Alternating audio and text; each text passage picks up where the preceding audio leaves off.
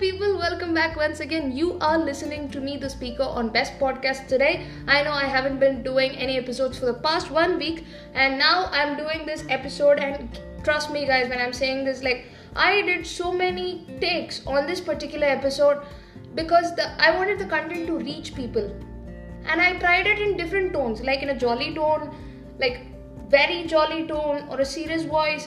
But I thought I should just be myself and do what I can do the best that is, speak in my own way. So that's what I'm doing right now, and I wanted to say that the reason why I didn't do any episodes for the past seven days was because I wanted to make sure that this opportunity that I have, that is the podcast, should be used in a very, very meaningful manner. So I thought if I'm going to make it meaningful, like how all our lives are, you know, life is a mix of everything, but it's also a meaningful one. It's complicated, different, sweet, still meaningful. That's how I want this podcast to be.